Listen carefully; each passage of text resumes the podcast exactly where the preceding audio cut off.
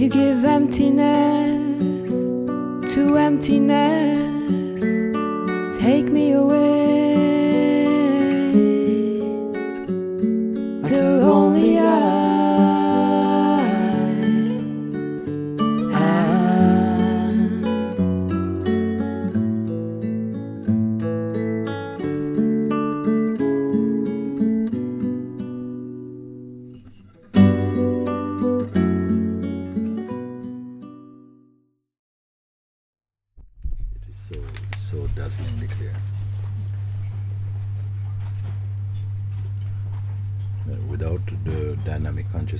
absolute cannot be known.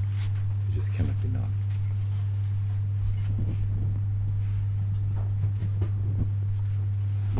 And the knower of the absolute does not exist.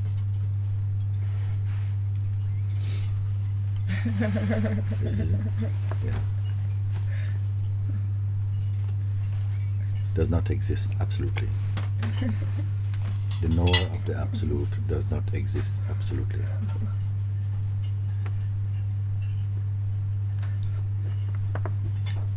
But is caused somehow by the absolute, which is not causing anything deliberately.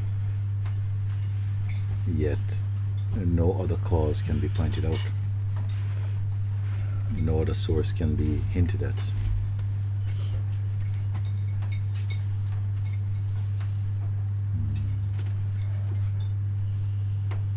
So even to talk about the absolute requires the manifest consciousness. and who is talking about the absolute?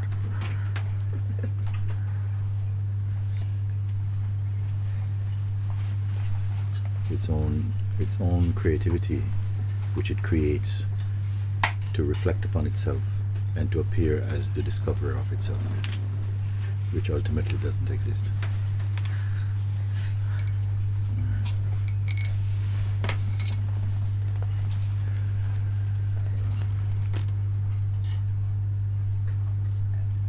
So from this standpoint that we say the relative does not exist, but the relative is necessary in order to know what does exist. because what exists doesn't know it exists. It has to somehow create a knower of its existence, which is illusory, but is necessary for the taste of experiencing and for qualifying that what is is. But what is does not, cannot in fact say it is.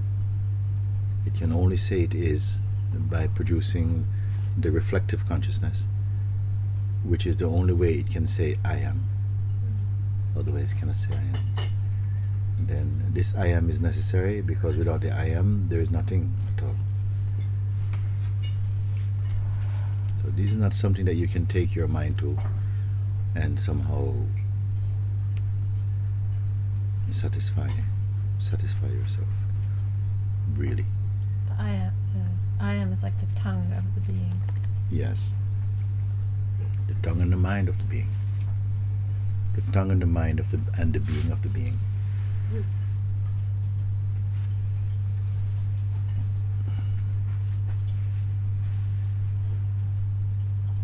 Uh, this kind of knowledge can only take you into space, or leave you a space. Cannot take you into space because even space requires you to notice it.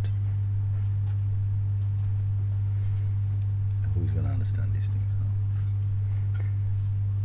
The classroom gets smaller and smaller.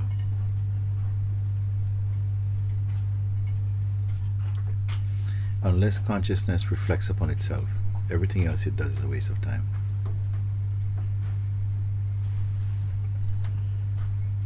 It's just like pouring money down the drain.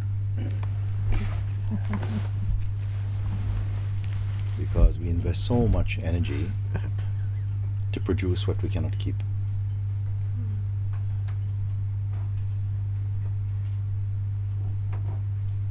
Because even the thing we produce it for cannot be kept.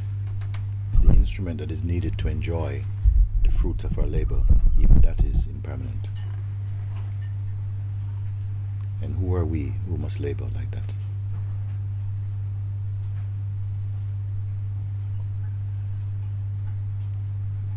And even comes a time when even labor is conceptual, actually.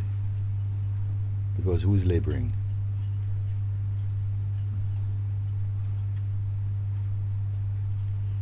Everything is happening because the consciousness wills it so, somehow. So who is the laborer?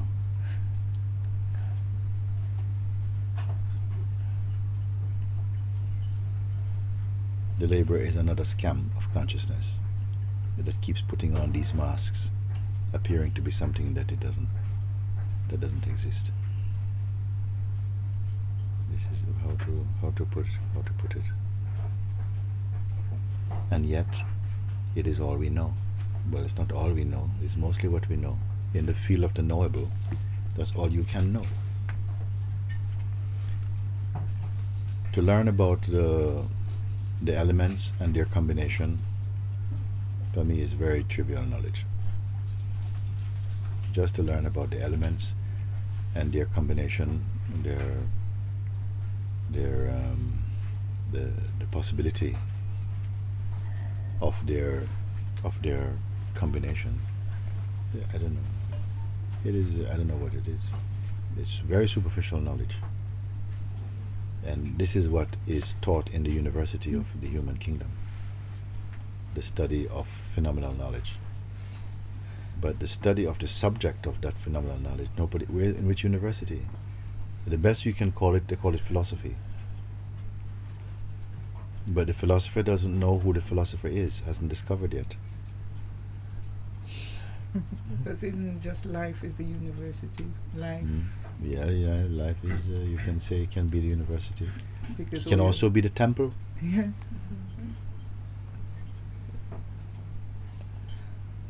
It can also be the house of nothing.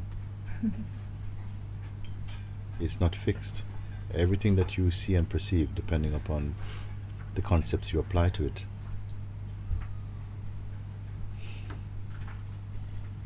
Is it healthy to reflect on things in this way? Of course, it must be the most healthy thing because it is kind of cleaning out, combing out the dandruff out of the hair of being. It has to do it because until then we are molested by our own conceptual garbage thinking it uh, to be something we're putting our garbage on the table. Or wearing it. Eh? Wearing it. wearing it eating it also Why I say life because I can see like um, speaking to my son last night. He's applying for university to learn something in there. Hmm. At the same time, his relationship is breaking down, and I can see the breaking down of the relationship is the biggest lesson he's learning at this moment Hmm. in the life. And so, if you can't have a place to reflect on yourself, Mm. consciousness to reflect on itself, if you haven't made time in your life for this, it will find the time outside the life to do it. If you understand. Uh, totally everybody needs a grenade now and again Yeah. a grenade for breakfast here's one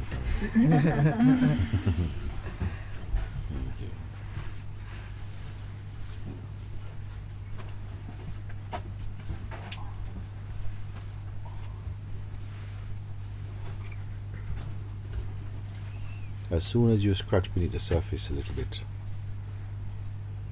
and you look into the domain of what is researchable, what is appealing to the human consciousness to research, and you have an intuitive glance at it, you're so devastated, so frustrated by the enormity of what is there, knowing that you cannot come to the end of that research. And in the end, after all these thousands of years of research, you're going to have to give it up because freedom will not be there. At least, you know, to experience that crushing disappointment is the beginning of setting your mind free. As long as we have aspirations in the transient, what uh, what what is going to become of you? What is all your? This is why I say pouring your money down the drain.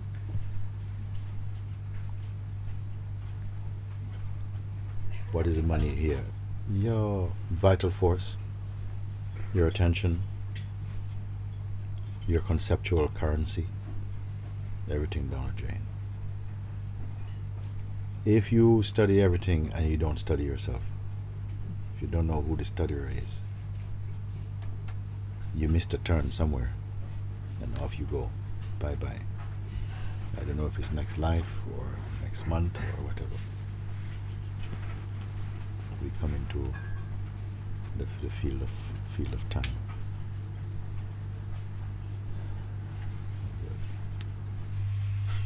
Mm. When you said um, the consciousness wills itself, so my experience is that when you said that, I kind of something picked up inside me like a thorn because it, it doesn't quite match up with what I'm or I want to want some clarification with that because my experience is that um, I'm not sure. I'm not. I don't understand how consciousness builds itself. Um, What is the context of my expression? What was the context in which that was said? The way, um, well, the other day you said, you know, God says, "Let there be light," and there is light. Mm. So I'm taking it in the same kind of. So rather than me, this contracted being trying to do something or trying to, you know, say hello to you and, and failing because you know I just kind of the other day when he came and said, "How are you?" You know, I couldn't. I just there was a big contraction. I couldn't even Mm. talk to you. You know, which is so that's coming from this contracted being. Mm. But you said, you know, let we listened to a satsang the other night, and you were saying, let God live your life. You know, let God do your reasoning, uh, and uh, let God do your percep- do your uh, reasoning and your perception. Let God live your life. Yes. So in that, so I'm trying to, I, I want to. You want to understand that? What- what- Yeah, uh, yeah. I, I want to clarify that. Yeah, it's a, there's a bit of poetry in what I said there, a little bit, because the unreality is. You see? Um, depending on where you want to place yourself, if you place yourself as a person, then that those words may come in useful for now to say, "Let God live you, live your life." You make your plans, whatever it is. It is just something in speaking to the consciousness that has adopted personality as its seat. And a whole series of romantic techniques have to be applied to that one to kind of wake it up back into its unit, unity or unicity with beingness. So when we talk, we have to speak like this: Let uh, let God let God be your secretary. Let God plan your arrangements. You see, uh, up at a certain point, uh, everything I can throw out when you've used it, when you've understood it in the correct context of what is being said. Because ultimately, I'm not going to be saying there's you and God, actually. But yet, there can be another point I can refer to you at out of that paradigm completely. If I'm speaking to you as the absolute, but as yet I'm not found so many people that I can speak to them as the absolute because their consciousness is not yet sufficiently mature to grasp that in the heart. They may grasp it in the head, like they understand, yes, but I am the absolute. But in their behavior, in the expression, which is the way in which the consciousness testifies that it is thorough in its understanding, it will betray that they have not understood it. This is my experience. Yes. Even though I, um, I understand that maybe also sometimes I feel the beingness, Hmm.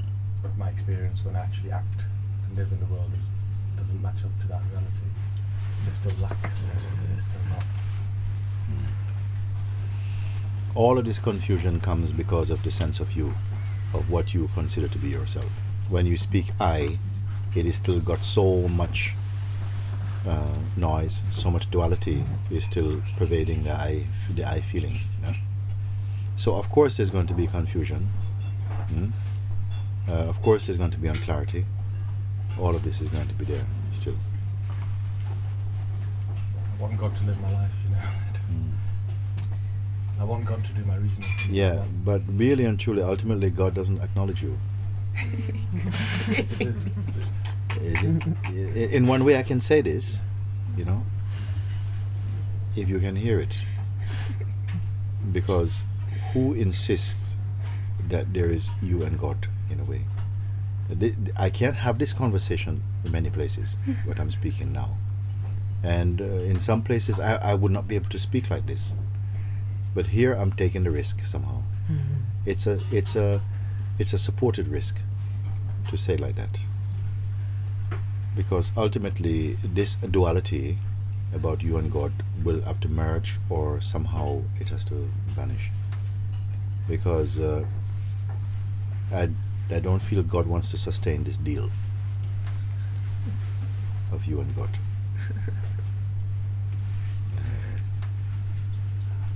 in the relative play, in the relative play of life, it will feel like this because we have adopted, we as consciousness, have adopted this identity of being a person who necessarily is uh, a dualistic functioning entity.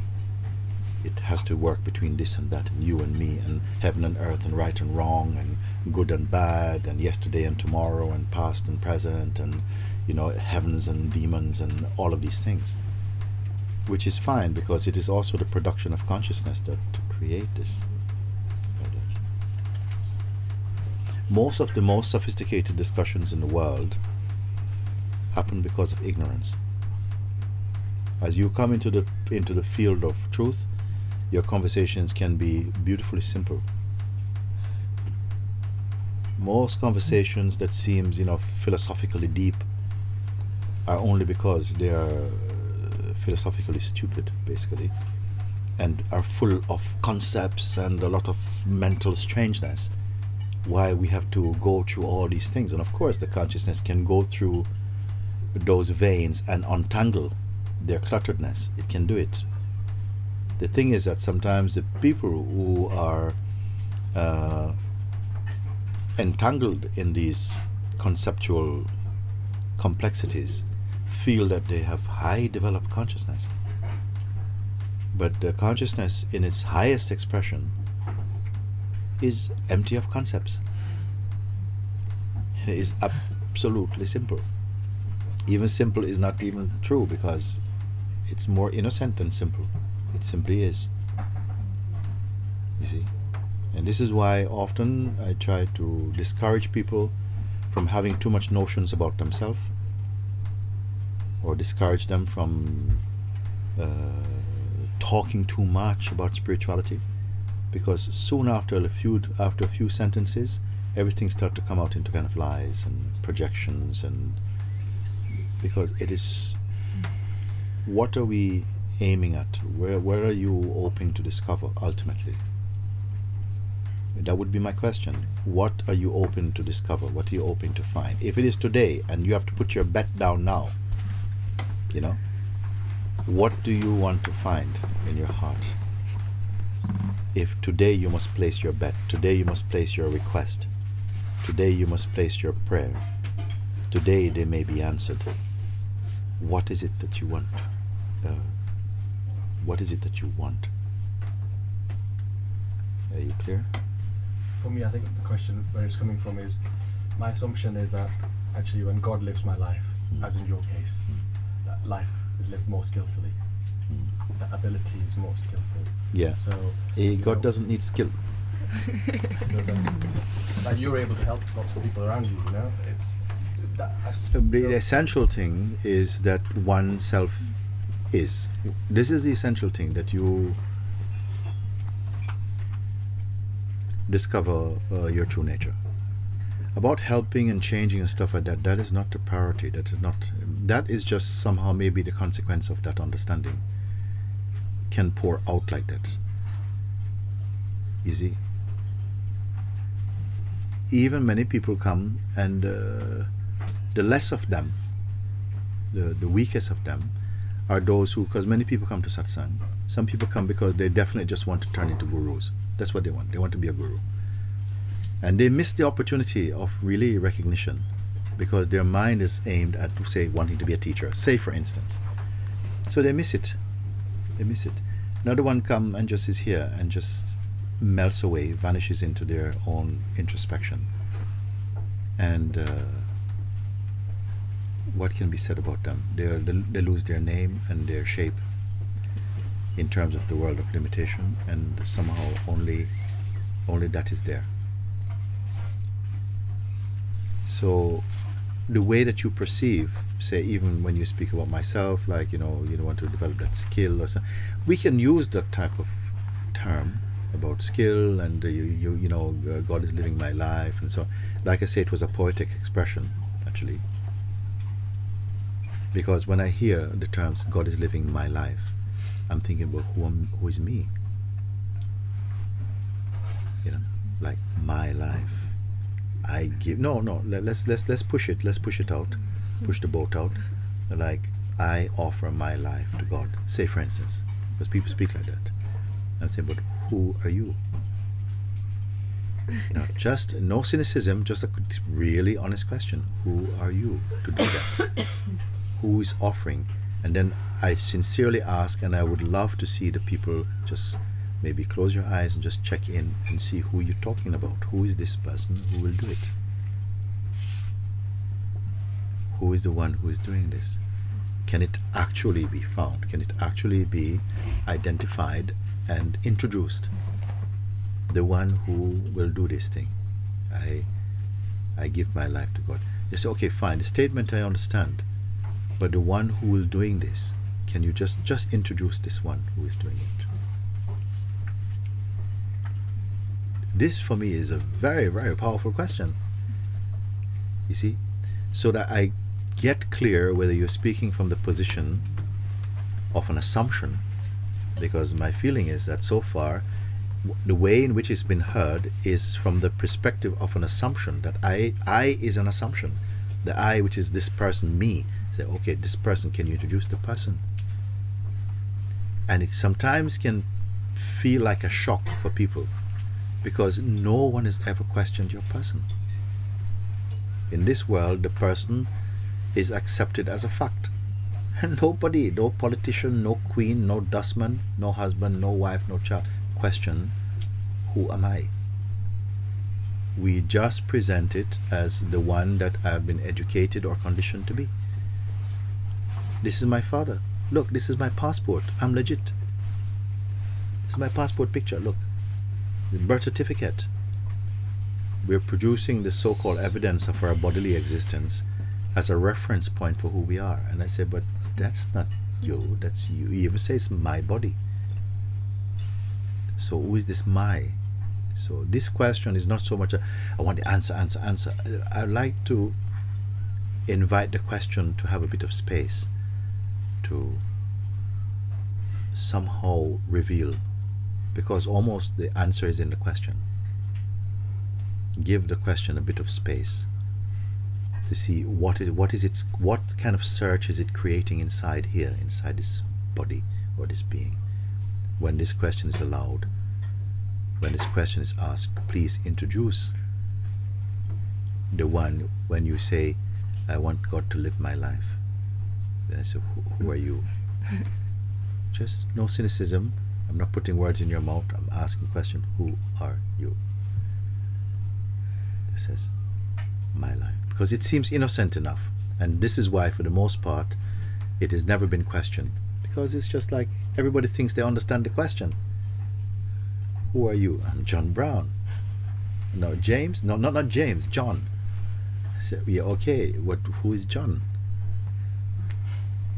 And because we don't go beyond this this kind of um, it's like like it feels like confrontation but it's the kindest question you're being asked.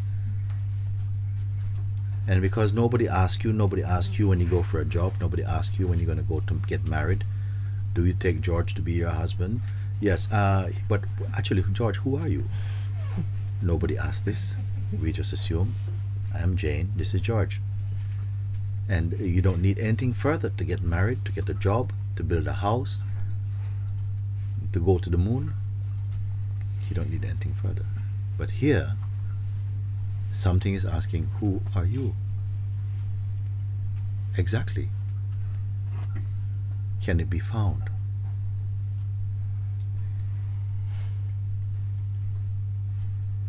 And sometimes it takes a while for this just what the question is to seep into your consciousness. Either something rejects it straight away, like, whoa, this kind of feel a bit of nausea here. Or, you know, what are you asking? Of course, I am me. What kind of question is that? So I am looking for one in whom the answer or the response to this question stirs up or arises inside your heart. Because mm-hmm. if it is found, a lot of your other questions are going to vanish. Only you discover who you are, not who you assume to be. If you assume yourself to be a certain thing, your questions may continue sprouting more and more questions that seem to be important. And is anyone here willing to take the risk of really finding and discovering their true self? Not another self, not somewhere else, just right in there, in the core of even this body.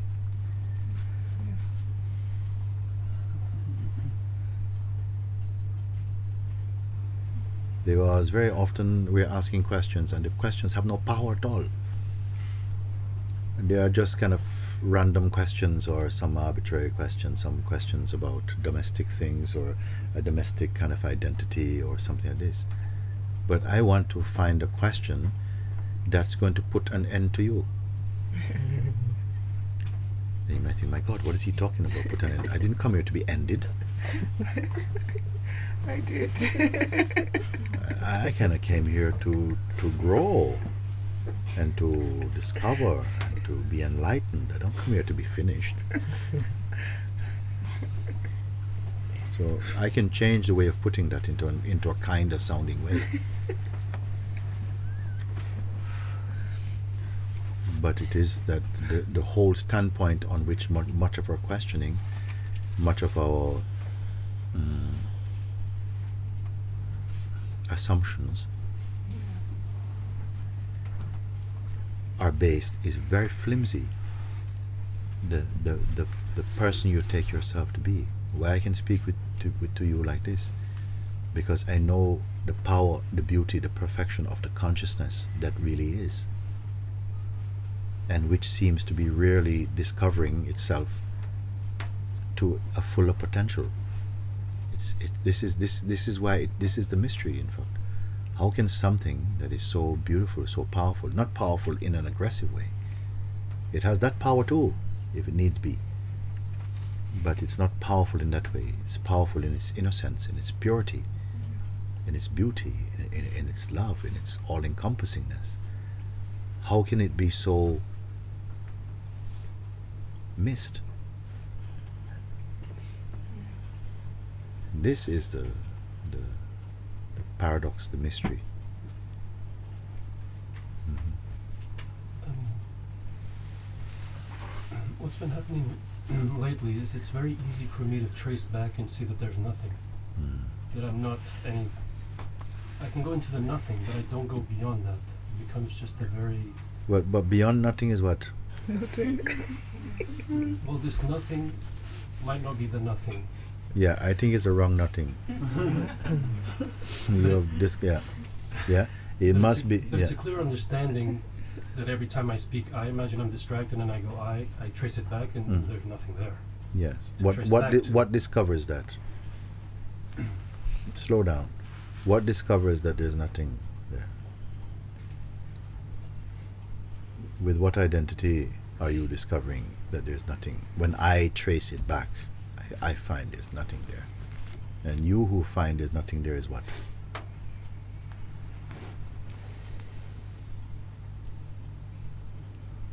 You don't give me just a mental or a verbal response to that. Really, evidently, you exist as something to say, I found nothing there. It leads me back to nothing. But I can't go beyond nothing. So, what is the present nothing that you've discovered that you want to go beyond? Not necessarily beyond, it's staying there very quickly. Mm. Very quickly. Yeah. What would you be to stay there? Nothing. Yes. Well, when two nothings meet, Nothing happens. yes, nothing happens. No? If you are nothing, you discover nothing. The conclusion is what? I, I'm not wanting to be clever here because I really want you to see it because I sense that there is some earnestness and authenticity in that searching, but we have to clarify something. Hmm? That is not merely conceptual or intellectual or theoretical. So as you're speaking, you must be very present with what you're speaking, that your words have a certain shape to them, but where the words come from, where the presence is, uh, stays shapeless.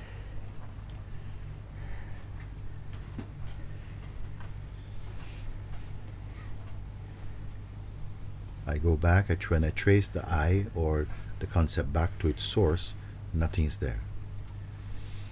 How can I move beyond this nothing or how can I stay there? Then who is asking the question? Who is the weakness of nothing?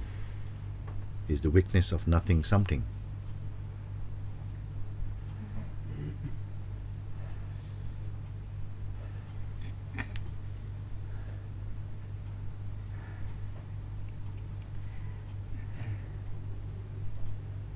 as our egoic idea, identity, followed through, followed us behind, follow, or is there, conducting the inquiry. Can the ego survive the inquiry? Becomes an observer, observer is something. Yeah. But then what would observe that? If the observer is something, what observes this? You know, we don't have to. If we if we have genuinely come to this place in our introspection, we are running out of gas. We're running out of questions now. And the only way we can really run out of questions if is if, if you are authentically right where your words are. So when your words or your answers and yourself are the same thing, then I don't think we have much more to go, any distance to go. Hmm. question about the observer and the um sometimes I feel as if I need an observer Hmm. because um it's very easy especially when my eyes are closed there's a sense of me like going with thoughts Hmm.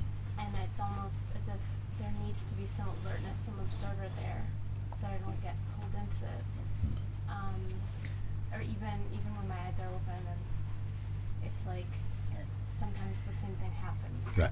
If there was nobody else around, nobody else to talk to, would this knowledge not be known? I mean, you don't need anybody else to, to talk to about that. Where is this thing taking place? Isn't it somehow in your consciousness that you're aware of this? Mm, That is the observer.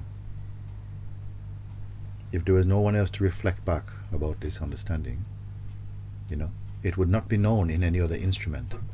But in the instrument of this body and mind and the consciousness, it is known somehow that uh, an observer is needed here. But something is already there in which that is already observed. You see? So that, uh, the word we're using now, observer, is this observer that observes even the observer, any observer, is that an entity? Does it does it have proportion or design? Or is it a woman? Is it American? Is it this? Is it that? Because all those are observables. So that ultimate observing place, is there an entity behind the observing who is observing everything? Because our conditioning eh, already planted, supplanted some idea inside that there's I am there. They say, but you as who or as what is there? Isn't this I am there also a sensation that is also perceived? I, I'm aware that if you're not accustomed to this type of questioning, it can just feel like, wow, that is just so far out, so mental or so intellectual. But actually, it is so beautifully simple. Actually, this is what my point is. It. Why? Because it's not multiplying concepts here. It's completely cutting their juice altogether. Mm-hmm. To come back to that substratum, that, that base, which is not concept built. It just is there. It's always, it's your most truthful place. You see? And the rest is just the bubbles coming up in the ocean. See if you can keep one of those bubbles. Everything is like that. Falling in love with a cloud. How long will your relationship last? Catching hold of the wind. Okay, there's a season there, there's time. There's some things in the realm of time we, we will enjoy. But you cannot enjoy it as a fixed thing. It's keep on changing. And even if it doesn't change, you, the enjoyer, is also changing. So everything is flowing like an ocean of verbs, and that is observed somehow. Don't make your goal something in the mm, transient world because nothing you can keep there. In fact, every night sleep removes everything, wipes the slate clean. But some things have been saved, and they will sprout again in the morning time. They will come again. And this is fine. Will- please understand that we're not speaking against life or the common life we call existence, because uh, nothing is wrong with it actually, in itself. If there's a right and wrong, those are taking place inside your head box. Your mm-hmm. perceiving instrument will determine the, the rightness or wrongness of the thing that you see. But there's no inherent wrong or right in any object. It just is. But the relationship we create with it and who we are inside that relationship will either give a taste of something sweet or something bitter. And then we tend to feel that the thing is that, but the thing is not that. Is your relationship to the thing is that. I don't know if this is helpful to speak like that.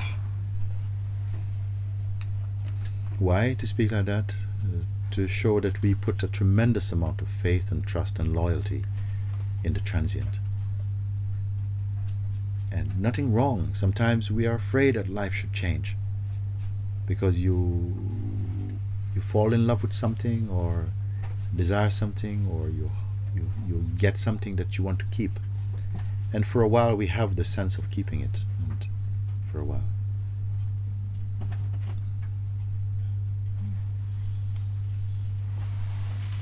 But uh, if it comes to the extent where we are afraid of change, which is natural to the realm of relativity, that things are changing, including the one who doesn't want to, things change, is also compelled to change. But there is something inmostly which is beyond the waves of change. The goal here is to recognize that and to find it as your your truest being. You give nothingness to nothingness. Take me away until only I, am. You give emptiness to emptiness. Take me away until only I